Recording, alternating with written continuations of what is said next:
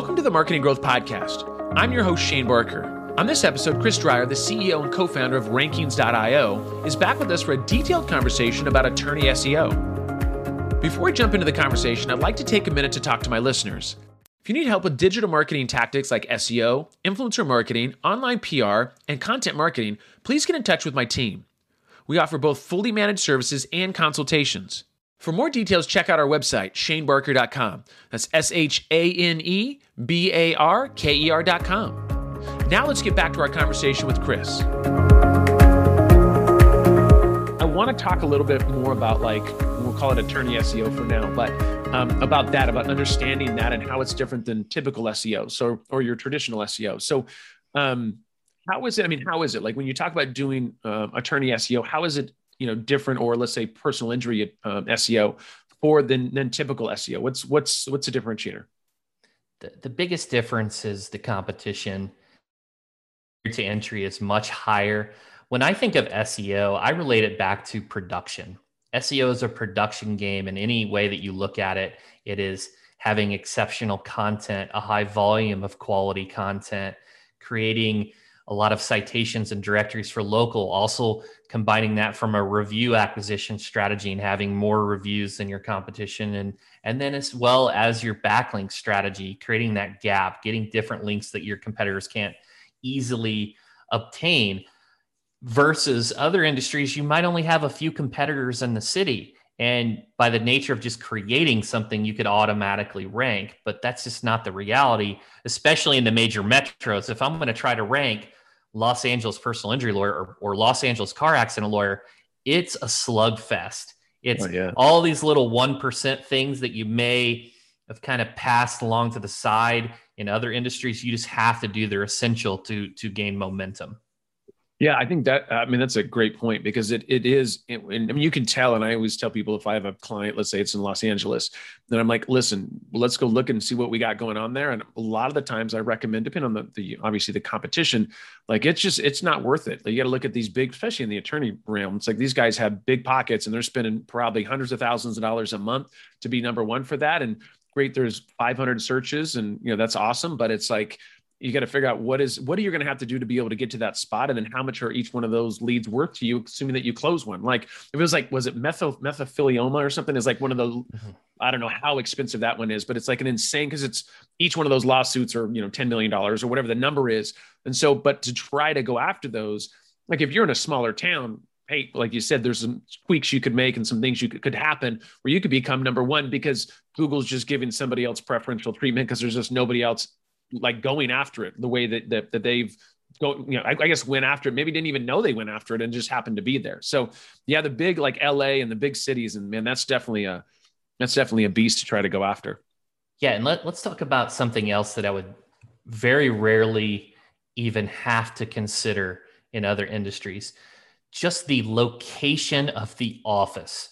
And let me use this as an example, because proximity is a ranking factor. If you're on vacation and you type best restaurants near me in St. Louis, you wouldn't expect to see restaurants in Clayton. You'd expect to see them around your 1 to 2 mile radius. And it's the same in the legal vertical. So here's a perfect example. A law firm wants to open an office in Atlanta. Okay, so where should they open the office? The first thing that they may think of is, I need to just go start looking at the available spaces and see which one I like. But do you want to open up a block away from Morgan & Morgan? Yeah, it's been a million. I don't know that you do. Maybe you want to go 5 miles north or west and just get a little bit away from them in terms of their proximity radius. And that could be applied to any location throughout the United States. In Louisiana, do you want to go set up an office next to Morris Bart? No, you do not. You want to go away from them. And that's the game. And it's unfortunate that it's come to this. It's this competitive to where you have to use tools like Local Falcon to figure out a proximity where it starts to dilute and where you should open an office. But that is how competitive the PI space is right now. That's crazy. It's so funny, the proximity thing.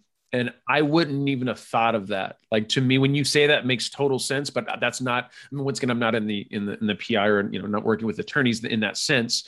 Most of my businesses are online businesses and less like brick and mortar, but that's something else, man. That's crazy. I didn't even think about that. You're like, hey, it really depends. Like, you just open your office, you know, 3 blocks from this, and that was a bad idea because of this, this, and this, and this is why you're never going to get good rankings. And you're like, God, that really sucks. I just got it because it was 3 cents cheaper per square foot, and now I just shot myself in the foot.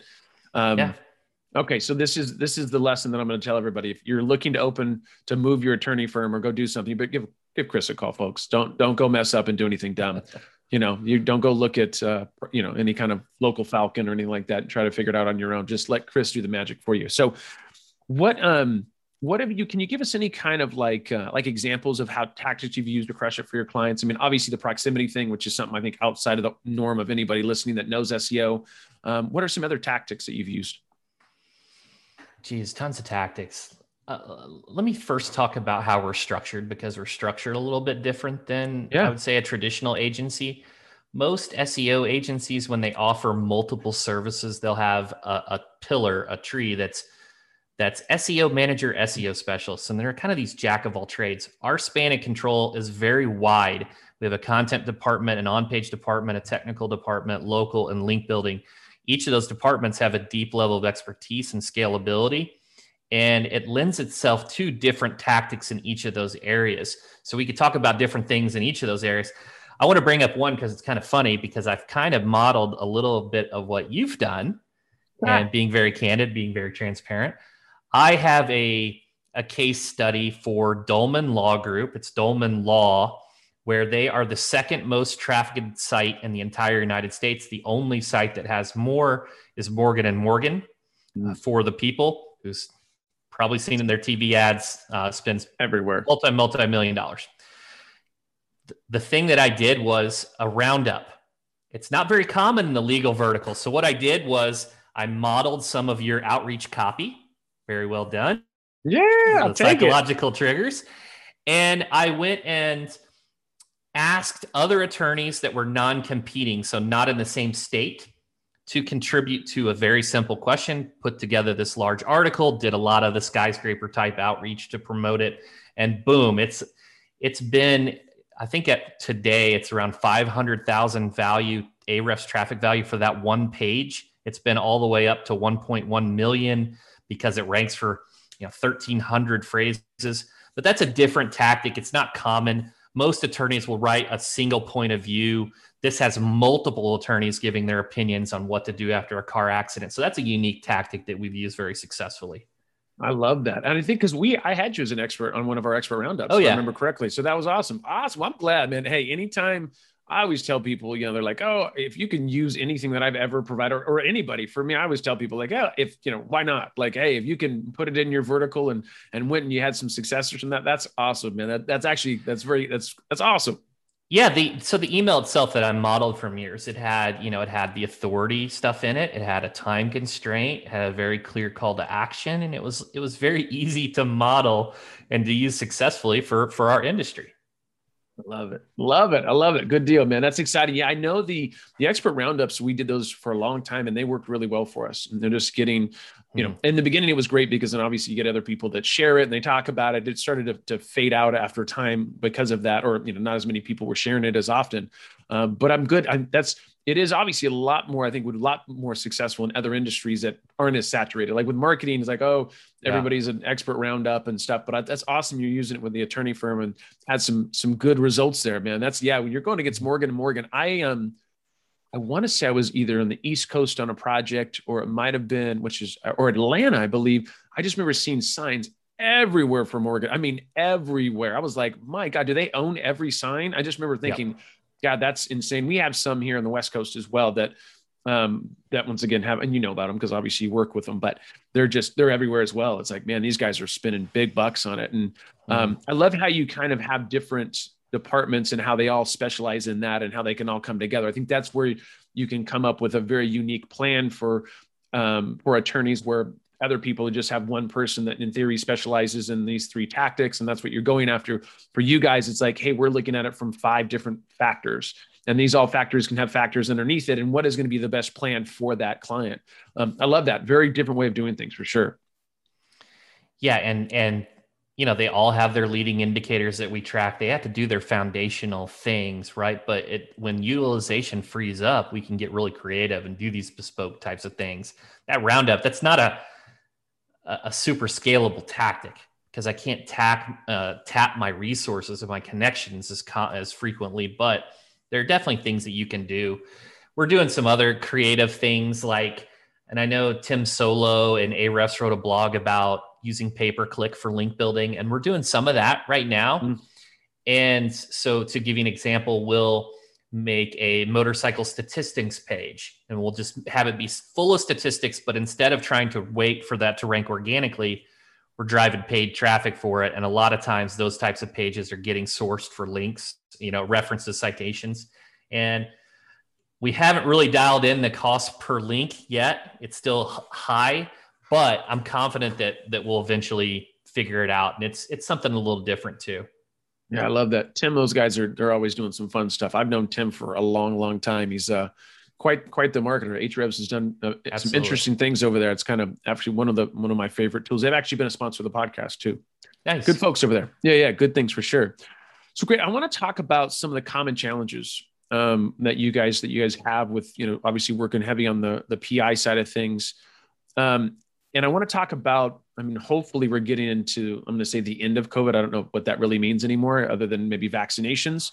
But when we talk about like the COVID crisis and how did that impact the law firm's marketing that you guys were doing? I mean, what did you guys see on your side? Cause obviously you guys are one of the number one agencies in the nation in regards to PI stuff for attorneys. What did you guys see? So we didn't lose any clients due to it. We had some kind of, they really took the bull by the horns and started investing when everyone else is pulling back.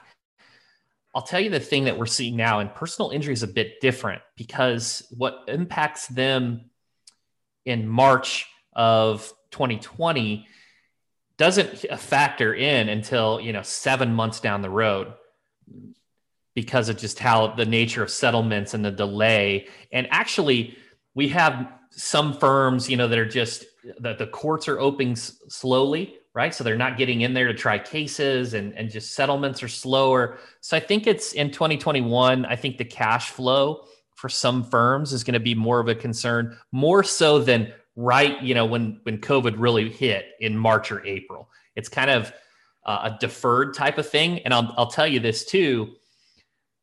We were really slow for our agency up until about May, right? When that PPP money hit, I think a lot of individuals were deferring working with us that wanted to work with us. And then boom, we had one of our biggest months ever in May once that money came in. Yeah. And I think that's the whole reason for the PPP and EIDL loan, right? Is like for the, hey, like businesses to feel confident about, hey, this is what we got going on. It's interesting, the delay there. And I wouldn't even have thought of that, once again, not being in the industry like you are, but you know, the 6-7 month delay, but I can understand that. So without that the assistance from the federal government, I think that could have been an issue, right? Well, it would have been an issue. That was the whole point of the infusion. It was like, hey, we got to keep business going. We got to keep things going. I also, at the time, we had 2 clients. I told my team, I was like, listen, COVID, this whole thing is going to be bad.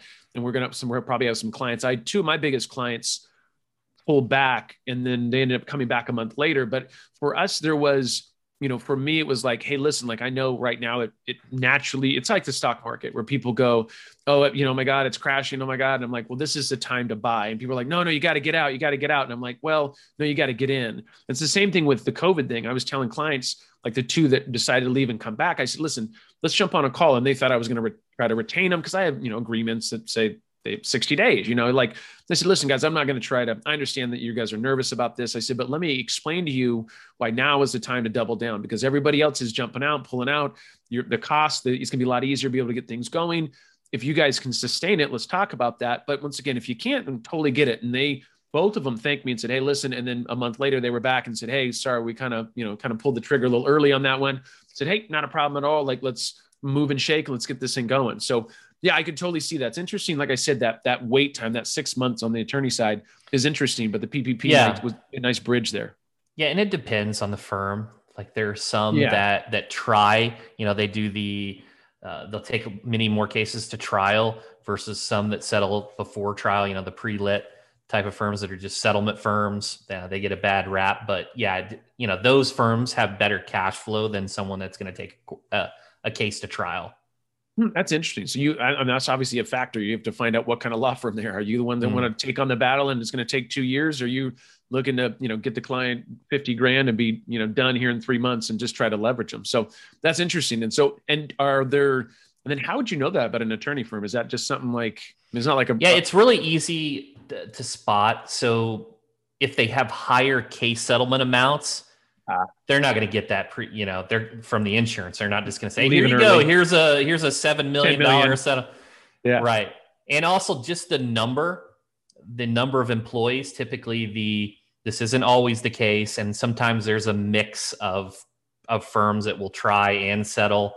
Oftentimes they're at the extreme spectrums of each, but a lot of times if they're just loaded up on paralegals and administrative type of staff, and they don't have a ton of attorneys. Paperwork driven settlements early. Gotcha. Yeah. Makes total sense. That's funny. Once again, I love these kind of conversations. That's why I wanted to talk about it, because you obviously have a knowledge that most people wouldn't have about attorney firms that I would never even have thought of. Once again, it reminds me of why I'm so glad that we didn't go down that road, because it's, it's where I got to leave for the big dogs. I'm going to stay in my lane on these ones. Thanks, Chris. It's been a pleasure to have you here. And now my listeners know that legal SEO is no cakewalk. For my listeners, thanks for tuning in. However, please don't go too far. You don't want to miss the next Marketing Growth Podcast. Chris will tell us about the top challenges of attorney SEO.